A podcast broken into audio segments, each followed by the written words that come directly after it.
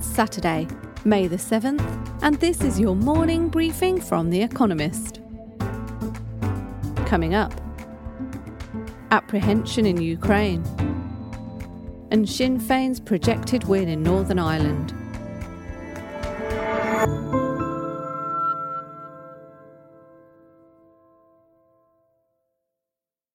First, the week in brief. Vladimir Zelensky, Ukraine's president, said that any peace deal with Russia would require Russian forces to pull back to their pre invasion positions. He said he was elected to be, quote, president of Ukraine, not as president of a mini Ukraine of some kind. Earlier, leaders across the country warned residents of the threat of increased missile strikes ahead of Monday, when Russians celebrate their role in defeating Nazi Germany. In cities, patrols were increased and citizens reminded not to gather in large groups.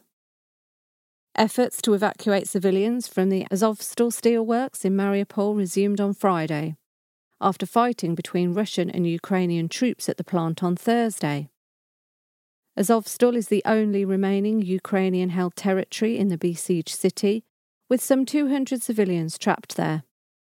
Meanwhile, Ukrainian forces went on the offensive against Russians in the northeast, trying to drive them out of two cities. Employers in America added a robust 428,000 jobs to non farm payrolls in April, and the unemployment rate remained steady at 3.6%.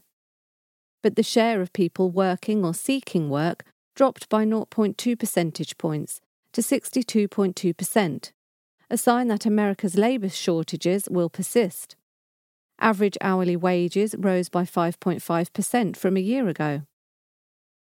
Early election results showed Sinn Féin, the former political wing of the Irish Republican Army, on track to win the most seats in Northern Ireland's governing assembly, a first for a nationalist party. The pro British Democratic Unionist Party appears to have lost its majority. A Sinn Féin led government does not put Irish reunification on the immediate agenda, but it has symbolic and practical implications. The DUP leadership has refused to say whether it would participate in government if Sinn Féin wins. Senior members of the Conservative Party blamed Boris Johnson, Britain's Prime Minister, for their party's poor performance in local elections in England, Scotland, and Wales. The Tories lost about 400 council seats, including strongholds in London. The opposition Labour Party did well in London, but less so in Northern England and the Midlands. The Liberal Democrats performed better than expected. The Tories were under pressure from the Partygate scandal, in which politicians and civil servants broke lockdown rules, and a cost of living crunch. At least 22 people were killed and more than 60 injured in an explosion that destroyed most of a historic hotel in Havana. The blast appeared to have been caused by a gas tanker parked outside the Saratoga Hotel in Cuba's capital. The hotel had been closed for two years during the pandemic and was due to reopen next week. The UN's Food and Agriculture Organization reported that nearly 25 million tons of grain are stuck in Ukrainian warehouses and warned that this was a factor in rising food prices around the world. The grain is unable to leave the country due to Russia's naval blockade and the deterioration of Ukraine's infrastructure after months of war. Before the war, Ukraine had been the world's fourth largest exporter of corn and the sixth largest wheat exporter. And word of the week bleisure, a portmanteau of business and leisure to describe places that are marketing themselves as destinations for work and play.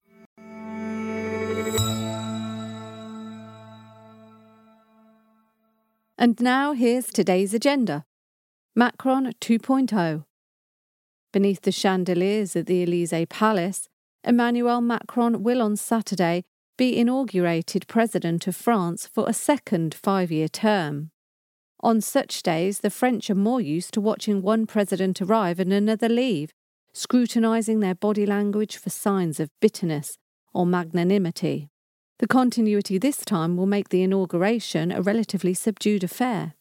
The transition to Macron 2.0 is unusual, however, in that the president has yet to name a new prime minister to replace Jean Castex. Mr. Macron is expected to appoint a fresh face for his second term, who would also take France into legislative elections on June 12th and 19th. Of the various names in circulation, none has been confirmed, and Mr. Macron could yet spring a surprise. The shape of the new government, though, will depend on whether the President can hold on to his parliamentary majority.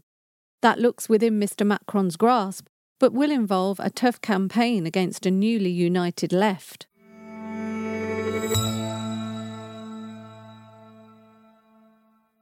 Lula stumbles. On Saturday, Luis Inacio Lula da Silva, universally known as Lula, will confirm what everybody has known for ages that he will again run for president of Brazil in an election due in October. But Lula, who served two terms between 2003 and 2011, is in trouble. He's made several gaffes. His proposal to legalise abortion, for example, dismayed evangelical voters. His polling lead over Jair Bolsonaro, the populist incumbent, is shrinking. Lula is also stirring controversy abroad. He has said that the Ukrainian president, Volodymyr Zelensky, is, quote, as responsible as Vladimir Putin, his Russian counterpart, for the war in his country. President Joe Biden, Lula added, quote, incited the invasion. Such comments are not unusual in Brazil, where neutrality has long been the cornerstone of foreign policy. Many in Lula's leftist Workers' Party still view the West with suspicion. But if Lula does manage to get elected, those first phone calls will be frosty.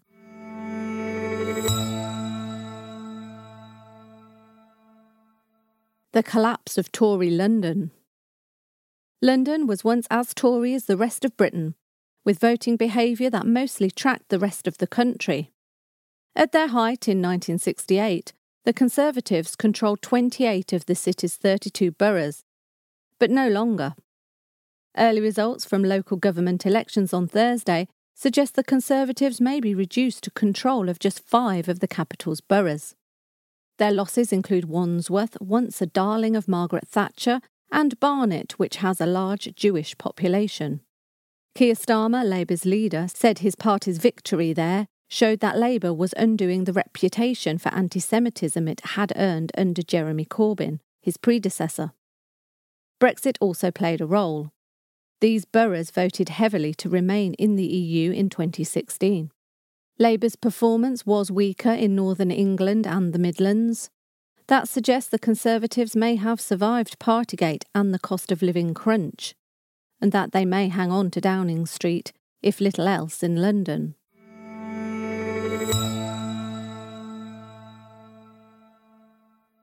A Bauhaus designer gets his due.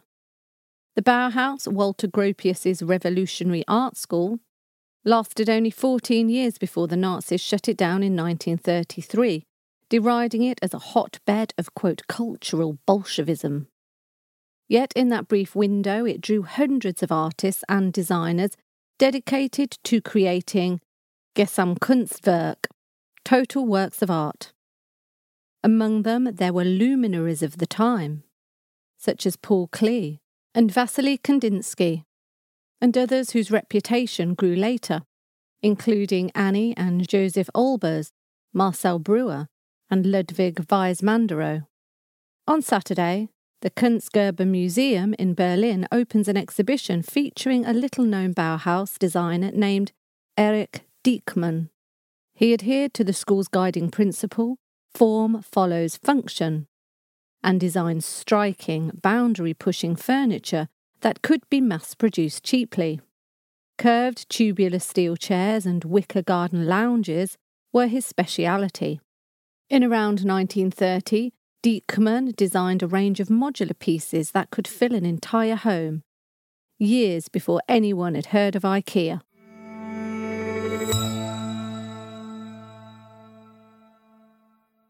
Weekend Profile John Lee, Hong Kong's next leader. Most politicians are in love with the sound of their own voice. They also feel the need to trumpet big ideas. But John Lee, who will be the sole name on the ballot when Hong Kong elects its new chief executive on May 8th, is light on both rhetoric and vision. On important subjects such as how to balance the territory's economic well-being against its battle with COVID-19, or how to reduce Hong Kong's chronic inequality, he seems wilfully vague. Such flimflammery matters little. Although the territory's leader is voted in by a supposedly representative election committee, in truth, Mr. Lee had only to impress a single, secretive constituent China's Communist Party. Above all, the CCP wants to ensure that Hong Kong does not return to the feisty days of the previous decade, when millions of people took to the streets demanding greater democracy, and when there was a political opposition worthy of the name. In Mr. Lee, the party thinks it has its man. A working class Catholic boy from the rugged Sham Shui Po district, Mr. Lee says he was bullied by the neighbourhood toughs growing up. Perhaps this is why he has spent his adult life as a government enforcer. First as a policeman, later as Secretary for Security in the government of Carrie Lam, the outgoing chief executive. It was there that Mr. Lee won his spurs in the party's eyes, leading the police's iron fisted response to Hong Kong's pro democracy protests in 2019. For the past year, he has been Mrs. Lam's second in command. Most pleasingly for his Beijing overseers, the 64 year old is an unswerving advocate of the national security law that the mainland imposed on Hong Kong after the unrest. It effectively ended free speech and extinguished even small acts of opposition. Indeed, one of Mr. Lee's few concrete policy suggestions is finally to enact Article 23, Hong Kong's own long proposed version of that law. Mr. Lee likes to present an inscrutable face. He rarely speaks of his upbringing or family. But the bigwigs in Beijing apparently see him as an antidote to the weakness of Mrs. Lam, who too often seem to flinch in the face of popular opinion. In the Communist Party's view, if not that of repressed locals, Hong Kong will be in good hands.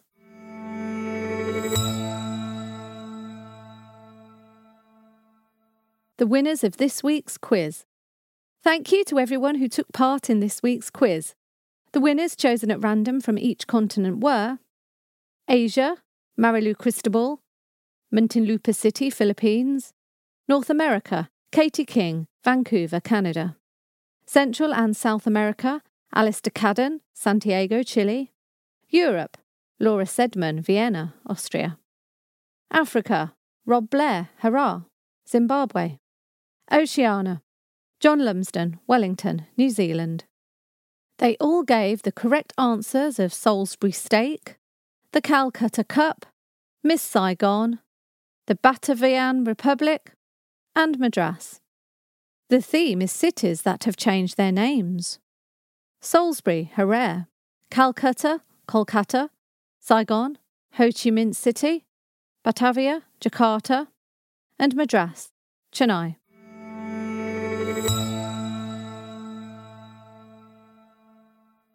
Finally, here's the quote of the day from Rabindranath Tagore, who was born on this day in 1861.